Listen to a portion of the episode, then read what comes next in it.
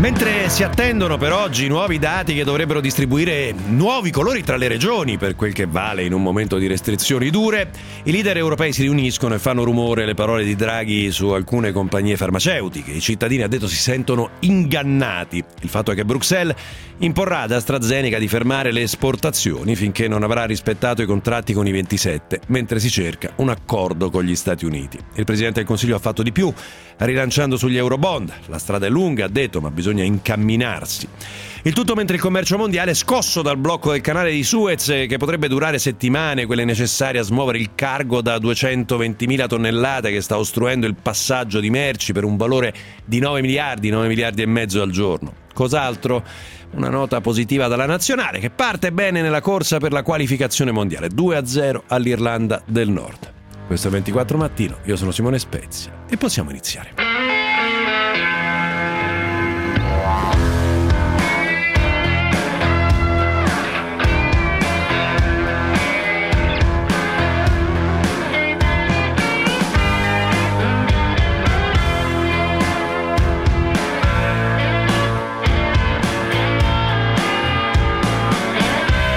24 Mattino di Simone Spezia.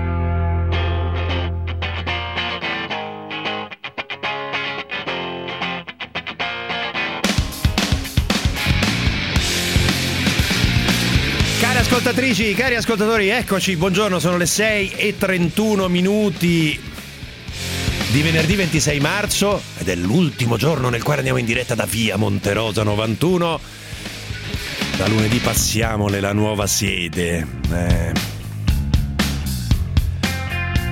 Un saluto, un saluto alla sede di Via Monterosa che per tanti anni ci ha accolti.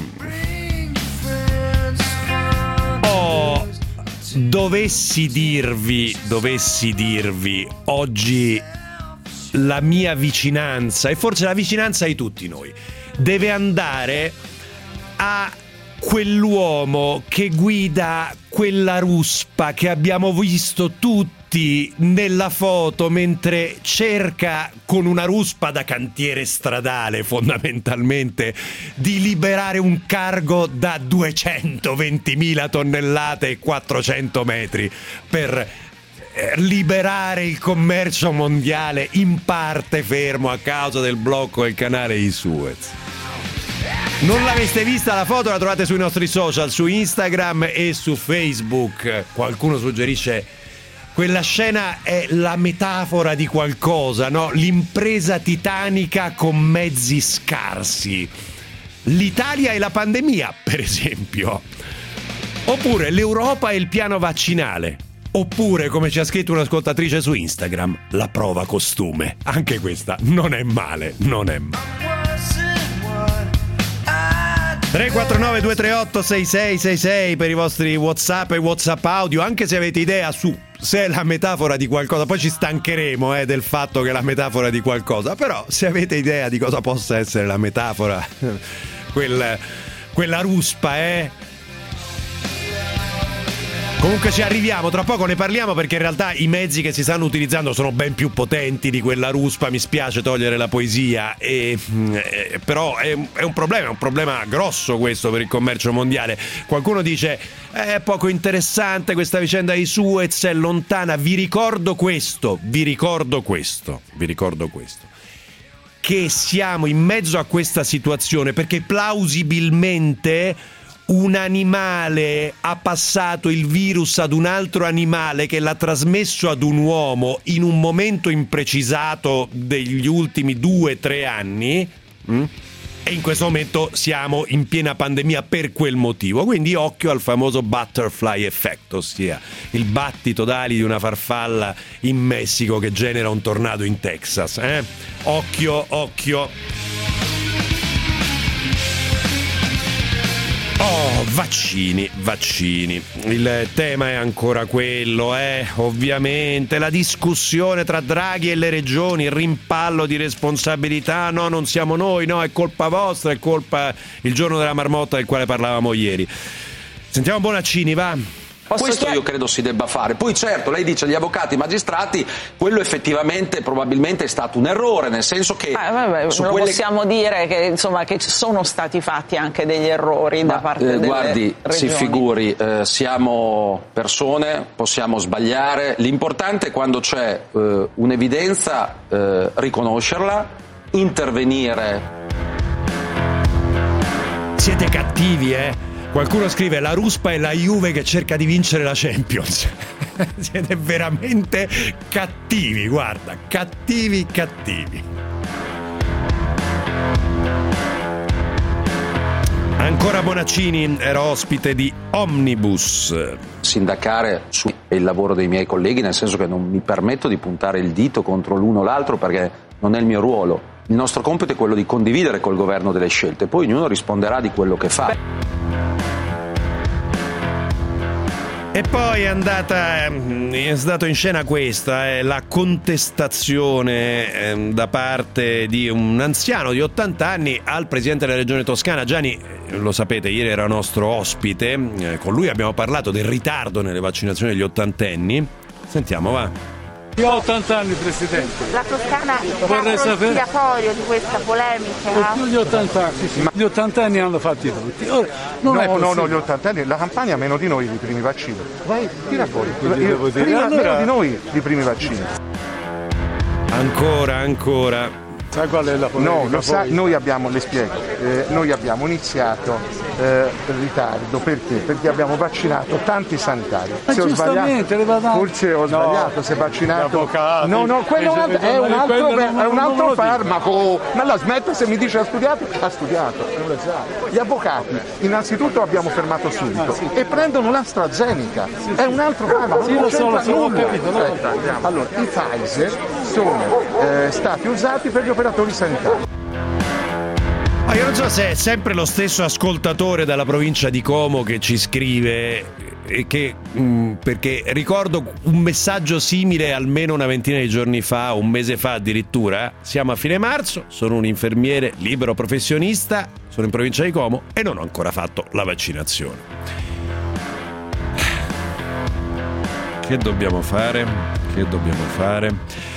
Ancora sul richiamo di Draghi, richiamo di Draghi che ovviamente non piace, non piace ai presidenti di regione, lo abbiamo detto ieri. Oh, non c'è, devo dire, quello che diceva Bonaccini all'inizio, che è ampiamente condivisibile, dice quando uno fa un errore deve chiedere scusa, deve dire guardate mi sono sbagliato, un po' come ha fatto Angela Merkel alla fin fine, per quanto l'errore di Angela Merkel sia molto grande e difficile da giustificare, nel senso che non puoi annunciare un lockdown due giorni prima e due giorni dopo, due giorni dopo dire mi sono sbagliato, perché l'errore è di una gravità enorme. Eh?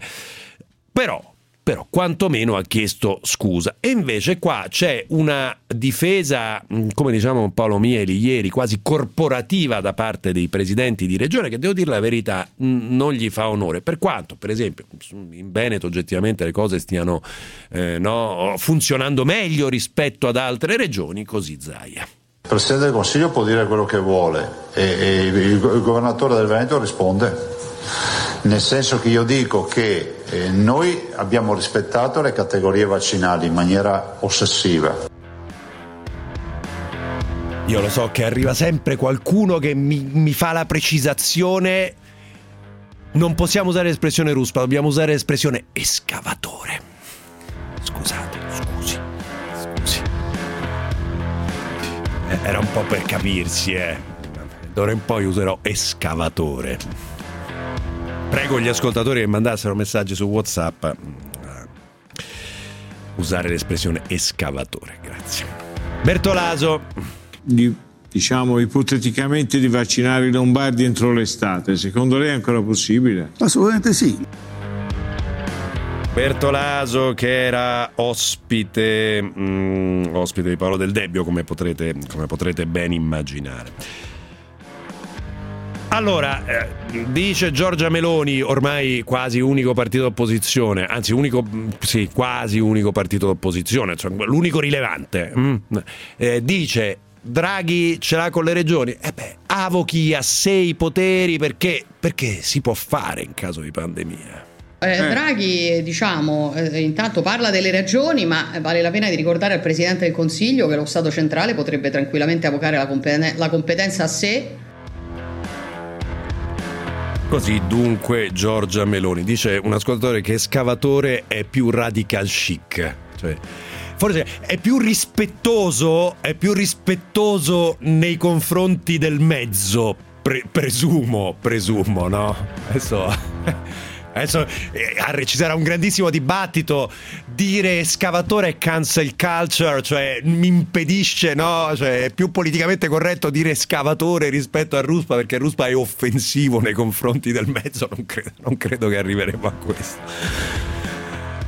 Oh, invece il tema più largo, il tema più largo è quello che già in parte, al quale in parte già accennavamo ieri.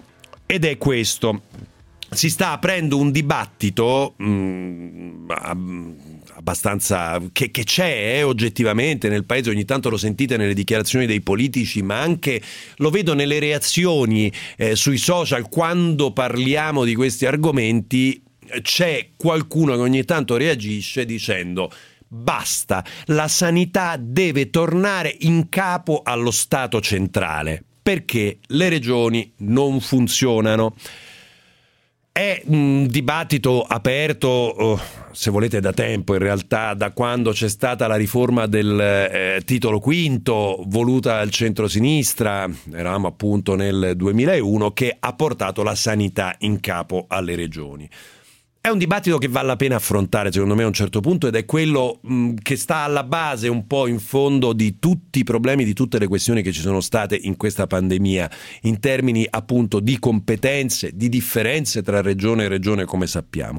Dall'altra parte, mh, sono un po', se volete, un po' più sulla linea di Luca Zaia, che dice ieri questo. Questo refrain della, della, dell'accentramento delle, delle competenze mi, mi fa ridere mi fa venire da ridere pensare che la sanità sia gestita dal Ministero della, Pubblica, della, della Salute con efficienza la vedo veramente dura, ma ci puoi mettere anche il premio Nobel della medicina, cioè non è questo il problema, il problema è che avremo catene decisionali talmente lunghe e impossibili da gestire.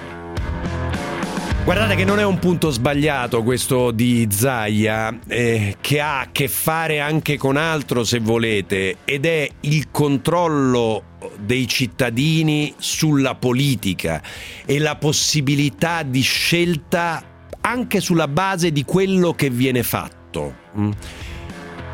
E allora il tema è esattamente quello che facciamo nel momento nel quale andiamo alle urne. E dunque, fa comodo in realtà il fatto che può per certi versi essere, no, uh, essere preoccupante, pericoloso quanto vogliamo, in certi casi il fatto che alcune regioni gestiscano bene o male la sanità. Ma dall'altra parte questo ci consente al prossimo turno elettorale di scegliere con più accuratezza la classe politica che mandiamo a dirigere la regione, con maggiore attenzione, con un maggior controllo politico rispetto a quanto presumibilmente facciamo a livello nazionale, dove l'orientamento è più politico e meno amministrativo. È una riflessione che vi lascio là, naturalmente il dibattito su questo tema è aperto, apertissimo ed è giusto secondo me ragionarci perché sono elementi fondamentali che sono emersi durante la pandemia e che poi ci porteremo dietro. Cosa ancora? Allora, ieri è successo questo. Io mh, mm, stupisco, mi stupisco sempre, no? Di come le cose vengono trattate a seconda che vengano fatte da una parte po- politica o dall'altra. Cioè, non mi stupisco, è abbastanza normale in politica. Però ieri che cosa è successo? Ieri è successo che il ministro Brunetta e la ministra Carfagna che sono due ministri di Forza Italia, e quindi un partito di ispirazione liberale, un partito che sul tema dei dipendenti pubblici ha sempre fatto una battaglia feroce, ieri hanno celebrato l'assunzione di 2800 persone al sud. Sentiamo Mara Carfagna. Saranno ingegneri, saranno eh, progettisti, eh, saranno giuristi, eh, saranno quelle persone che serviranno per rimpolpare quegli uffici tecnici dove si fanno le progettazioni, dove si monitorano le progettazioni e si scrivono i bandi per utilizzare i fondi europei. 2800 persone. Sapete cos'è? Che a me in realtà quando sento di quando, quando sento questa cosa, no? È un pochino ah, eh, innanzitutto l'idea del fatto che se un qualsiasi governo mettiamo per esempio di centrosinistra o di sinistra avesse annunciato 2800 assunzioni al sud sì, eh, apriti cielo e poi mi viene sempre in mente Quo Vado non c'è niente da fare eh. E tu, Checco, che vuoi fare da grande? Io voglio fare un posto fisso, come te. È come il mio papà, che mi portava negli uffici pubblici a vedere i posti fissi. Che gente serena, che esistenze appagate. No, io dall'ufficio non pago. Com'è il tempo a Toronto? Papà mi raccontava che c'era un angioletto custode che avrebbe aiutato anche me a diventare un posto fisso. Però mi dovevo impegnare. Zio Sol, papà sta. Ti richiamo io che non pago. Insomma, ero un predestinato. Eccolo qua, mitico Checco Zalone, mitico! Ma no, ma no. Più seriamente, è vero che la pubblica amministrazione ha bisogno di nuove professionalità, lo sappiamo perfettamente. Non si offenda la ministra Carfagna, ma non si offenda, caso mai fosse all'ascolto, il traffico.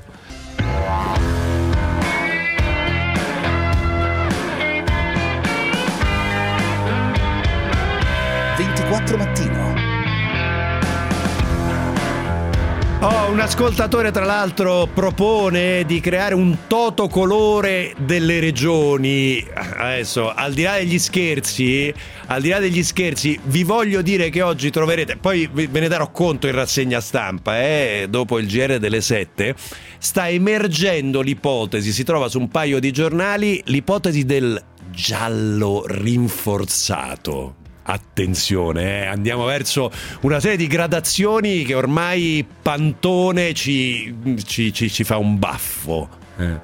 Giallo rinforzato vorrebbe dire, ah, leggo dal, mess- dal, titolo del messaggero, eh, fine della movida, per così dire, dopo le 15. Ma, ma chi, va, chi, va, a bere? Chi va a fare la cosiddetta movida dopo le 15? Alle 15.30 l'aperitivo prima di cena e, e chissà che cosa vai a fare. Cioè, è un after molto lungo dopo le, dopo le 15, vuol dire che sei in ballo dalla notte prima.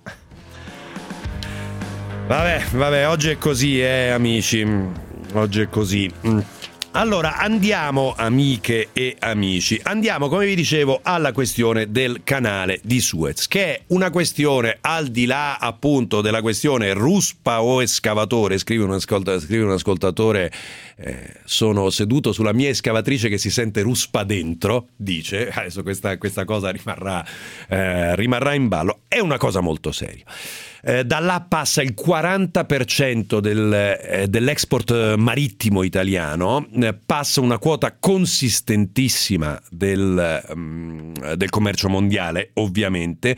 Eh, viene calcolato da Lloyds, se non vado errato, che eh, si, ci passi un 9 miliardi, e me, 9 miliardi, 9 miliardi e mezzo di merci al giorno e il eh, canale Suez, come sappiamo, sta vivendo un intoppo a causa di un una enorme nave container una nave da 20.000 container e 220.000 tonnellate. Avete idea di che dimensione stiamo parlando? 400 metri, eh? che, eh, che per un colpo di vento, non sappiamo se per una manovra errata, per qualcosa che è successo là, probabilmente nell'organizzazione dello stesso canale, appunto lo sta, eh, lo sta sostanzialmente bloccando, creando dei problemi a tutto il commercio mondiale. E il problema grosso è che non sappiamo quanto questa cosa potrà durare e quindi c'è tutto un tema di approvvigionamento approvvigionamenti, di che, che, ha un impatto inevitabile a cascata perché è tutto collegato, no? eh, anche sugli approvvigionamenti delle aziende e quindi su ulteriori produzioni. Potete immaginare che cosa succede quando si blocca un pezzo così importante o si o rallenta in maniera così importante un pezzo del commercio mondiale. Siamo con Luigi Merlo, che è presidente di Federlogistica Conftrasporto, ex presidente dell'autorità portuale di Genova e ha coordinato il trasferimento della Costa Concordia al Giglio radio. Eh, mi, mh, mm, buongiorno Merlo, è con noi? Eccoci. Buongiorno a voi. Eccoci qua, eccoci qua. Allora, eh, caro Merlo, eh, ovviamente abbiamo cercato anche qualcuno che avesse avuto a che fare con un, un trasporto di quelle dimensioni perché eh, l'operazione di, eh, di, eh, di recupero, di disincaglio della Ever Given, questo è il nome della nave, un po' ci ha ricordato no? quello che si è tentato di fare con la Costa Concordia, per quanto molto diverso ovviamente. Allora, eh, ci dia innanzitutto un, un, punto tecnico, se può, Merlo, eh? e, e, ci dica che cosa serve, che cosa bisogna fare per smuovere quella situazione là.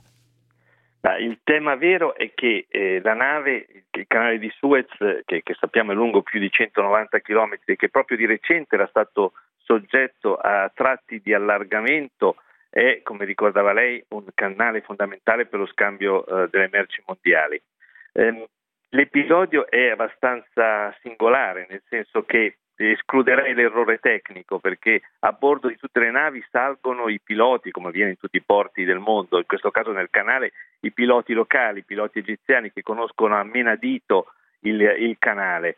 Eh, e quindi probabilmente effettivamente c'è stata questa grande tempesta di sabbia e eh, un vento fortissimo che ha eh, messo la nave fuori controllo. Cosa è successo? La nave di traverso eh, ha, eh, è in questo momento incagliata perché? Perché la parte centrale del canale è molto più profonda naturalmente, mentre la parte laterale probabilmente eh, le sponde sono meno profonde e quindi sia da prua sia da poppa la nave è bloccata. La cosa più rilevante probabilmente che è bloccata l'elica e quindi non ha la sua propulsione. Muovere un gigante mastodontico come una nave di quelle dimensioni ora non è facile per nessun rimorchiatore. Se avete visto le immagini dei moltissimi rimorchiatori a fianco della nave che non riescono a spostarla di un millimetro. Quindi ora bisogna intervenire da un lato come si sta facendo per rimuovere la sabbia, draghe che da sotto cercano in qualche modo di alleggerire e, di rendere più il fondale più profondo e dall'altro probabilmente bisognerà alleggerire la nave per farla alzare un po' e farla muovere. Tutte operazioni molto molto complesse. E, e lunghe immagino, Merlo. Sì, infatti ad oggi non ci sono previsioni. Già ieri eh, c'erano più di 280 navi che, che erano in attesa, quindi si stanno costruendo dei convogli, diciamo, prima e dopo il canale, eh, rilevantissimi perché si sta effettivamente bloccando buona parte del commercio mondiale, tra l'altro in una fase in cui il commercio navale era in una fase già di esplosione enorme dopo il Covid. Eh, c'era una domanda rispetto alla capacità, rispetto alla risposta che le compagnie potevano dare. Quindi gli effetti che si determineranno nelle prossime settimane per quel che riguarda non solo i prodotti petroliferi, le merci, eh, di destinazione finale sono imprevedibili. Assolutamente imprevedibili, dice lei, anche perché appunto non sappiamo esattamente quanto, quanto possa durare, ma le capacità tecniche per risolvere una situazione di questo genere ci sono o mh, mm, le stanno trovando? Che, che, idea si è fatto da quel che vede? Beh, mi pare che sia stato dato l'incarico al gruppo che ha più competenze e conoscenze in questo settore, tra cui la società Smith Savage, che è quella che aveva fatta buona parte dell'operazione di parbuckling, di raddrizzamento e di spostamento della Concordia, che nel frattempo è stata assorbita da un grande paese, perché i più bravi a fare questo lavoro, soprattutto sui dragaggi perché, e quindi sulla rimozione della sabbia e dei fondali, sono gli olandesi, quindi c'è questa società Boscalis. Quindi arriveranno lì i mezzi più evoluti, sia dal punto di vista delle draghe di aspirazione, sia dal punto di vista delle potenze di rimorchio, sicuramente arriveranno in questi giorni, stanno arrivando, arriveranno i mezzi più potenti al mondo, però eh, non so se basterà per rimuovere una nave di quelle dimensioni e quindi se occorreranno fare operazioni di alleggerimento, da un lato rimuovendo il carburante e l'olio, dall'altro il carico, ma rimuovere i container in operazioni di questo tipo non è facile con la nave in operazione e quindi da questo punto di vista sicuramente sarà studiato un piano di sicurezza proprio, ma che richiede rispetto a prima si diceva alcuni giorni, speriamo che sia così. Sì, perché i container, i container, normalmente vengono rimossi in, in, porto, Merlo, no? lei che è ex presidente dell'autorità portuale di Genova, con delle gru apposite che li, li sollevano, no? li, li, li, portano via, cioè quando una nave è bloccata in mezzo a un canale è un, oggettivamente un po' più complicato anche dal punto di vista dei mezzi che possono fare un'operazione di questo genere. Eh, ci vorrebbe, qualcuno ieri con una battuta diceva gli elicotteri, ma in realtà ci vorrebbero delle chiatte che arrivano con delle cru e una alla volta rimuovono i container, ma con 20.000, con 20.000 container capite bene che sarebbe un'operazione che durerebbe settimane. Eh, quindi probabilmente si sta lavorando su un intervento che, che, mette insieme le caratteristiche che dicevo prima, cioè dal fondo della nave l'alleggerimento e capire se si riesce a ripristinare la propulsione della nave perché solo quei rimorchiatori, anche i più potenti al mondo, difficilmente senza una, uh, una nave più alleggerita riusciranno in qualche modo a spostarla. Lei ci ha parlato di esplosione del commercio marittimo, no? soprattutto in quest'ultimo periodo, ma come mai? Perché si era paralizzata la produzione eh, durante la fase del Covid, eh, c'è un forte rilancio del traffico con i paesi del Far East, con la Cina e l'India, ma anche il mercato americano sta eh, tirando molto, per cui vi è stato un innalzamento dei noli perché appunto che il costo diciamo, del viaggio del container da un punto all'altro, proprio perché nel frattempo è ripresa la produzione, l'industria, le materie prime stanno eh, circolando e, e, la quantità delle navi è, è, la, è la, medesima della, della fase pre-crisi e quindi da questo punto di vista eravamo in una fase che gradualmente andava in stabilizzazione, ma che oggi ad esempio aveva una, uno scompenso, cosa a cui non si pensa mai, tra container pieni e container vuoti, perché mm. c'è anche un tema di trovare i container da riempire per poi far circolare tra uno squilibrio tra l'Asia e l'Europa. Purtroppo si parla solo di economia del mare quando accadono episodi drammatici come questo o complessi, ma in realtà l'economia del mare è fondamentale per il mondo e per il nostro paese. Scrive un ascoltatore che tipo di merci sono interessate, praticamente tutte Merlo. Ehm, e dentro di... un container ci può essere tutto, insomma, certo. perché ormai le merci viaggiano esclusivamente su container, anche le derrate alimentari, una volta c'erano le famose bananiere, Oggi ci sono i container frigo, quindi ci potrebbero essere anche prodotti alimentari. Di tutti i tipi. La ringrazio, eh, grazie per essere stato con noi, per averci aiutato a dare un quadro della situazione. Luigi Merlo, presidente di Federlogistica Trasporto, ex presidente dell'autorità portuale di Genova, ha che ha coordinato il trasferimento della Concordia al Giglio sgonfia le gomme funziona sempre, ci dice Donato. No, in questo caso non credo, non credo, però, però non è male. Speriamo in bene, va. Ehm, ci fermiamo, c'è GR24. Oh, non ho detto che c'è Carmelo Lauricella in regia e c'è Alessandro Marco Tulli in assistenza e redazione. Beh, l'ho detto adesso. E siamo anche sui social, Facebook, eh, Twitter, Instagram, eh, Instagram 24 mattino, Facebook 24 mattino, un eh, segui di qua, un like dall'altra parte, anche per vedere questa foto dell'escavatore ruspa escavatrice, per, per essere più corretti dal punto di vista no, dei maschili, femminili. GR, ci risentiamo tra un attimo con la rassegna stampa.